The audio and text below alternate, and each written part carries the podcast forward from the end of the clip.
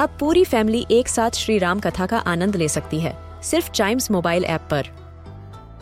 जानिए श्री राम के बचपन से लेकर दशानन वध तक का सफ़र। सरल रामायण, घर के सभी सदस्यों के लिए। आज ही डाउनलोड करें चाइम्स मोबाइल ऐप एप्पल या गूगल प्ले स्टोर से.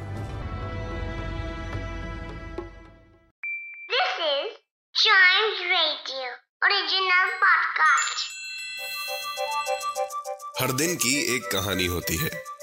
कुछ ऐसी बातें जो उस दिन को बना देती हैं हिस्ट्री का हिस्सा। तो आइए सुनते हैं कुछ बातें जो हुई थी इन दिस डेज़ हिस्ट्री. और शुरू करते हैं 1785 से। आज ही के दिन the University of Georgia is founded ये यूनाइटेड स्टेट्स की सबसे पहली पब्लिक यूनिवर्सिटी थी। सो so, आज के दिन यूएस में इस चीज़ को सेलिब्रेट किया जा सकता है। फिर चलते हैं 1820 में और करते हैं बात एक रशियन एक्सपेडिशन की जो लीड की थी फैबियन गॉटलिब और मिखाइल पेट्रोविक ने। उन्होंने डिस्कवर किया था क्या अंटार्कटिक कॉन्टिनेंट वो दोनों अंटार्कटिक कोस्ट पहुँचे और फिर उनको पता चला दैट यस उन्होंने कुछ डिस्कवर किया है। अंटार्कटिक कॉन्टिनेंट कहा गया उसको बाद में।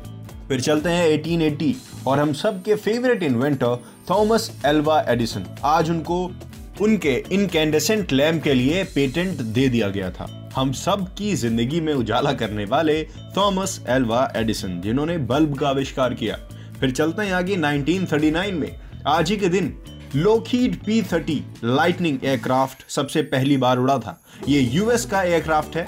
जो सिर्फ़ एक पर्सन के लिए मतलब सिर्फ़ एक पायलट के लिए था वन सीटर और आज ही के दिन इसको उड़ाया गया था. One of the most prominent aircraft में से इसको गिना जाता है यूएस में. तो ये थी दिस डेज़ हिस्ट्री ऐसी और भी चीज़ें सुनने के लिए चाइम्स रेडियो पॉडकास्ट सुनना मत भूलिएगा.